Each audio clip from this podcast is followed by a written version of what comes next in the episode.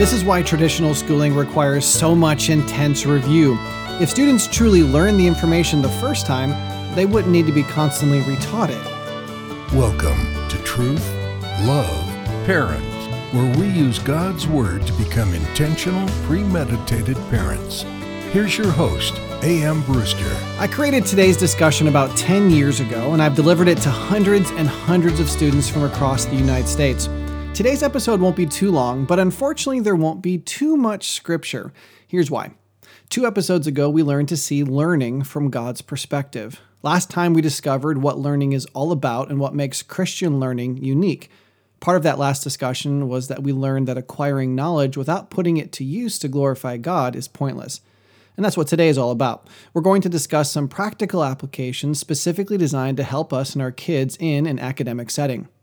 Now, it's not really wisdom until your kids put it into practice, but this should give them something into which they can sink their teeth. But like I said, these practical principles aren't specifically enumerated in Scripture, but I believe you'll see that they're all logically based in biblical truth. So I hope your kids are with us today. I have a special guest with me today. Say hi, Ivy. She's sitting in the studio with me today and she's working on Stack the States. Uh, but I hope your kids are also with us. And if they're not, though, just remember that these uh, podcasts were created to help you teach your kids to learn. Of course, I need to say something really important before we get started. You can't lead your children where you're not going, and you can't teach your kids to do something you don't understand. Here's my point you personally need to be cycling through the circle of learning yourself before you can expect to model it for your kids. Now, that doesn't mean you can't teach it to them before you're super good at it. I just want us to not be hypocritical. It's super easy to demand that our children be good students when, let's be honest, we stink at it. Next time, I look forward to interviewing my mother about how to teach our kids to think. We won't be able to do that well, though, if our thinking isn't what it should be. Anyway, most of the students to whom I've imparted this information really liked it, in part because it's called No Studying Allowed How to Graduate from School Without Ever Studying. But before we jump in, will you please just take a moment to leave a star review? That would be really, really awesome. Okay, here we go. I always like to start by defining my terms, so let's do that. I found this really weird dictionary. It's called the Student's Dictionary of Words They Often Misdefine. And this is how they define studying intensive, often last minute preparation for tests and quizzes, including short term memorization. And one of the included synonyms is cramming. Okay, so that's not really a real dictionary, nor is that the correct definition of studying. But I found that most students believe that's exactly what studying is. It's intense, often last minute preparation for tests and quizzes, including and often limited to just short term memorization. Now, let's consider a slightly more legitimate dictionary, shall we? Dictionary.com defines studying as application of the mind to the acquisition of knowledge as by reading, investigation, or reflection. And one of the synonyms is learning. So I checked out the definition of learning and found that the definition is exactly what we saw earlier to acquire knowledge by study, instruction, or experience. So studying and learning are actually identical concepts. So I suppose that calling this course No Studying Allowed is a little misleading. I probably should have called it No Cramming Allowed. You see, cramming is just short term, quote unquote, memorization. It retains the information in the short term memory for as long as possible, which normally isn't very long. But true memorization moves information to the long term memory.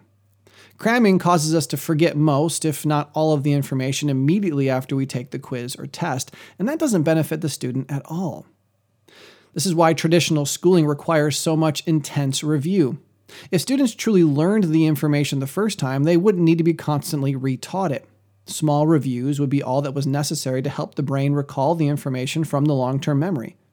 But when the school system is preoccupied with students cramming in as much information as possible so they can pass their tests, they're going to create a culture of low level learning where students view information as a shallow means to an end.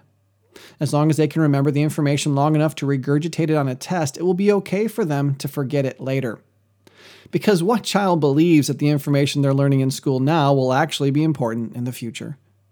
Of course, all this thinking is immature and incorrect. God created us to study, He requires us to study, and He empowers us to study. And true study means we're acquiring knowledge, understanding that knowledge, and then putting that knowledge to work through wise living that glorifies God. But this kind of studying is nothing like what our kids do in preparation for tests. So now it's time to use some wisdom to apply what we've learned about learning to a school environment. For all the children listening to me, regardless of what type of school you go to homeschool, public school, private school I want you to answer three questions for me. What do you think it takes to learn in school? How can you avoid having multi hour, weekend long cram sessions? In answer to that question, I have six main points. Number one, stay healthy, and do this all of the time. Now, this is a huge topic to which we could dedicate an entire podcast or season of podcasts, really. In fact, one day I hope to have a whole section of truthloveparent.com dedicated to family health and wellness. But for now, I want to focus on two main areas when it comes to student health. The first is sleeping, and the second is eating.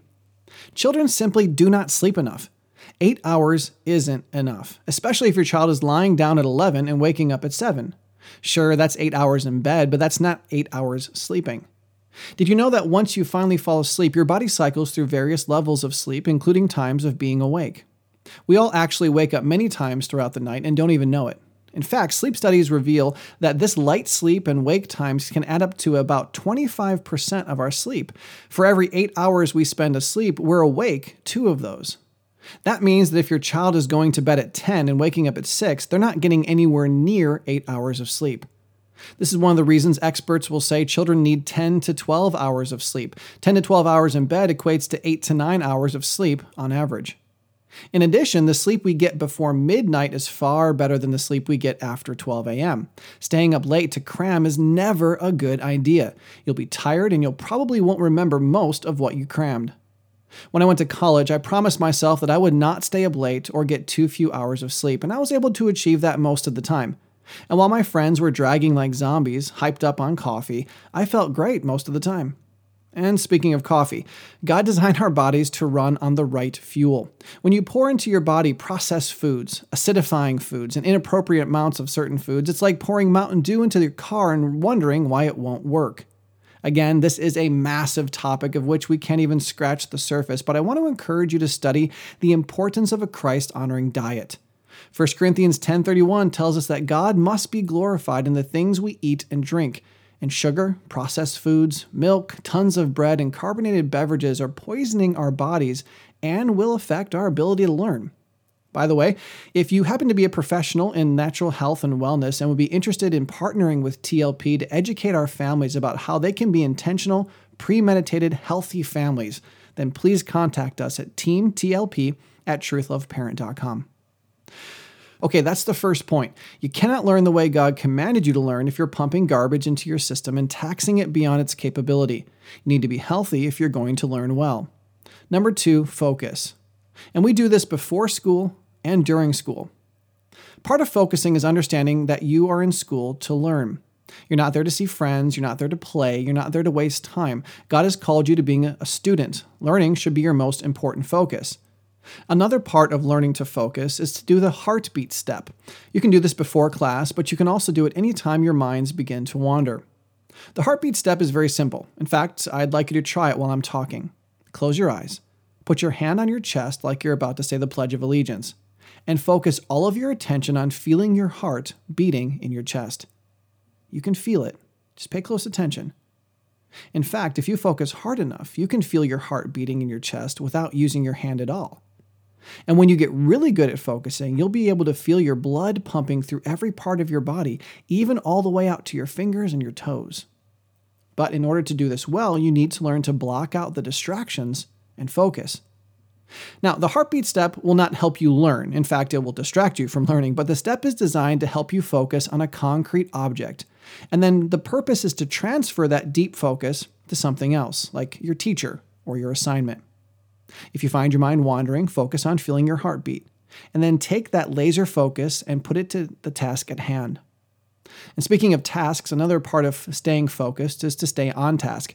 Listen when it's time to listen, read when it's time to read, practice when it's time to practice, answer when it's time to answer, and assess when it's time to assess. Here are a couple of other helpful reminders when it comes to focusing in school. It was Jim Elliot who said, quote, wherever you are, be all there. Also, remember that anything less than your best is, in fact, a sin.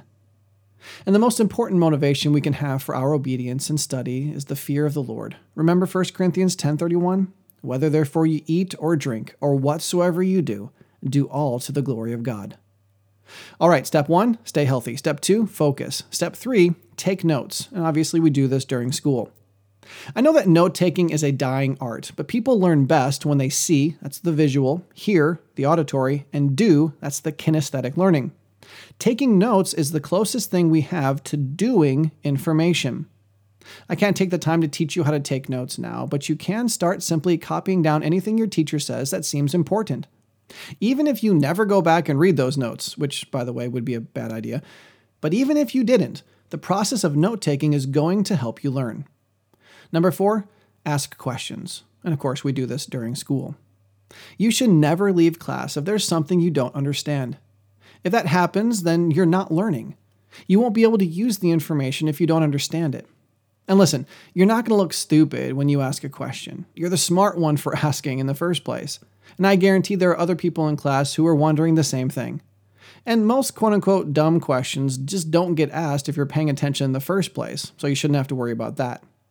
And yes, there are such things as dumb questions. They're the ones the teacher just answered, but you weren't paying enough attention to catch it. For example, the teacher says to open to page 27, and the genius in the back row raises his hand 27 seconds later, wondering on what page he's supposed to be.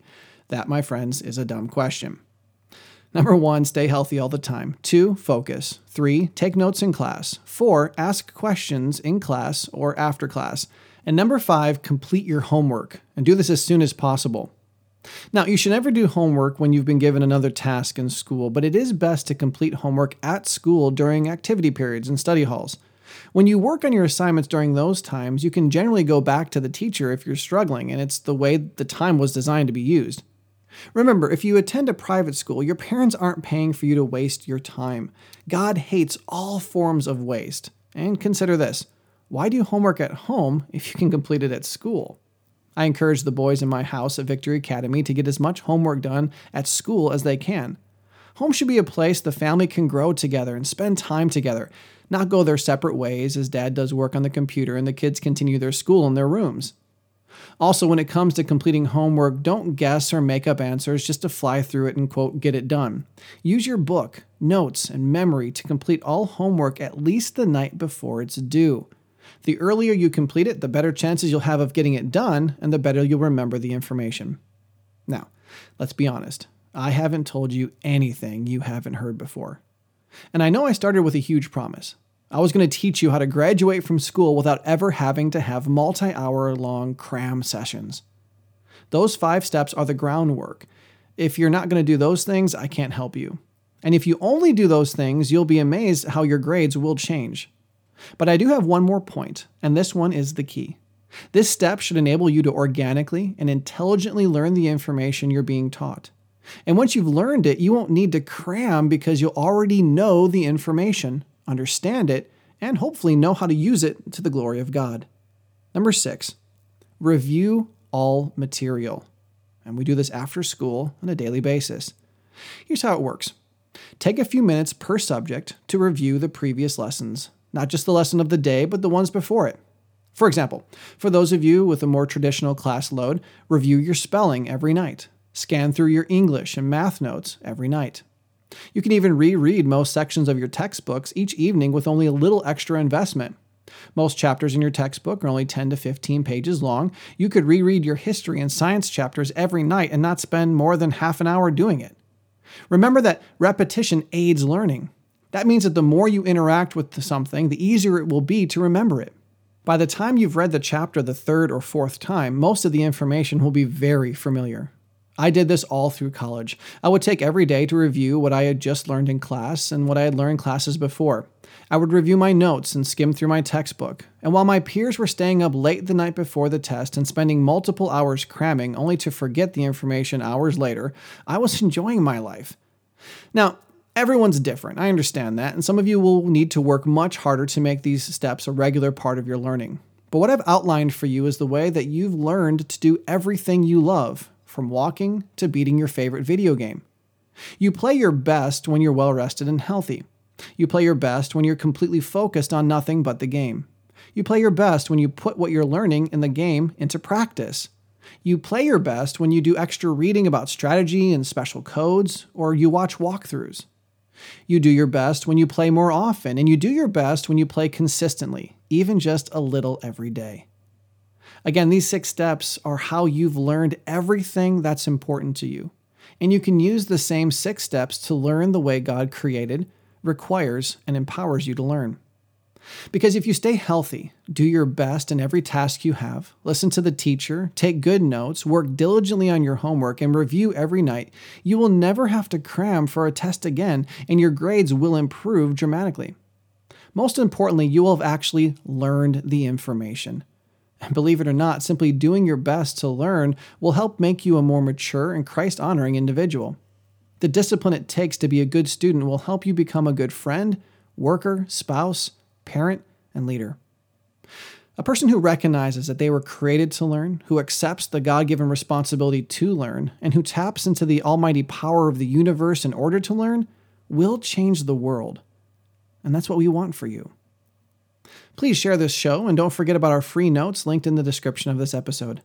And moms and dads, you totally need to join us for our next episode when I talk to my mom about teaching your kids to think. I know that this whole parenting thing is likely bigger than you ever thought it would be. I mean, what expectant parent is cognizant of the fact that they will have to teach their child how to think? But in the same way that God created, requires, and empowers us to learn, if you have kids, then you can know that God created you to parent requires you to parent as his ambassador, and will empower you to parent. So, to that end, I'll see you next time. Say bye, Ivy. Truth, love, parent is part of the Evermind Ministries family and is dedicated to helping you become an intentional, premeditated parent. Join us next time as we search God's Word for the truth your family needs today.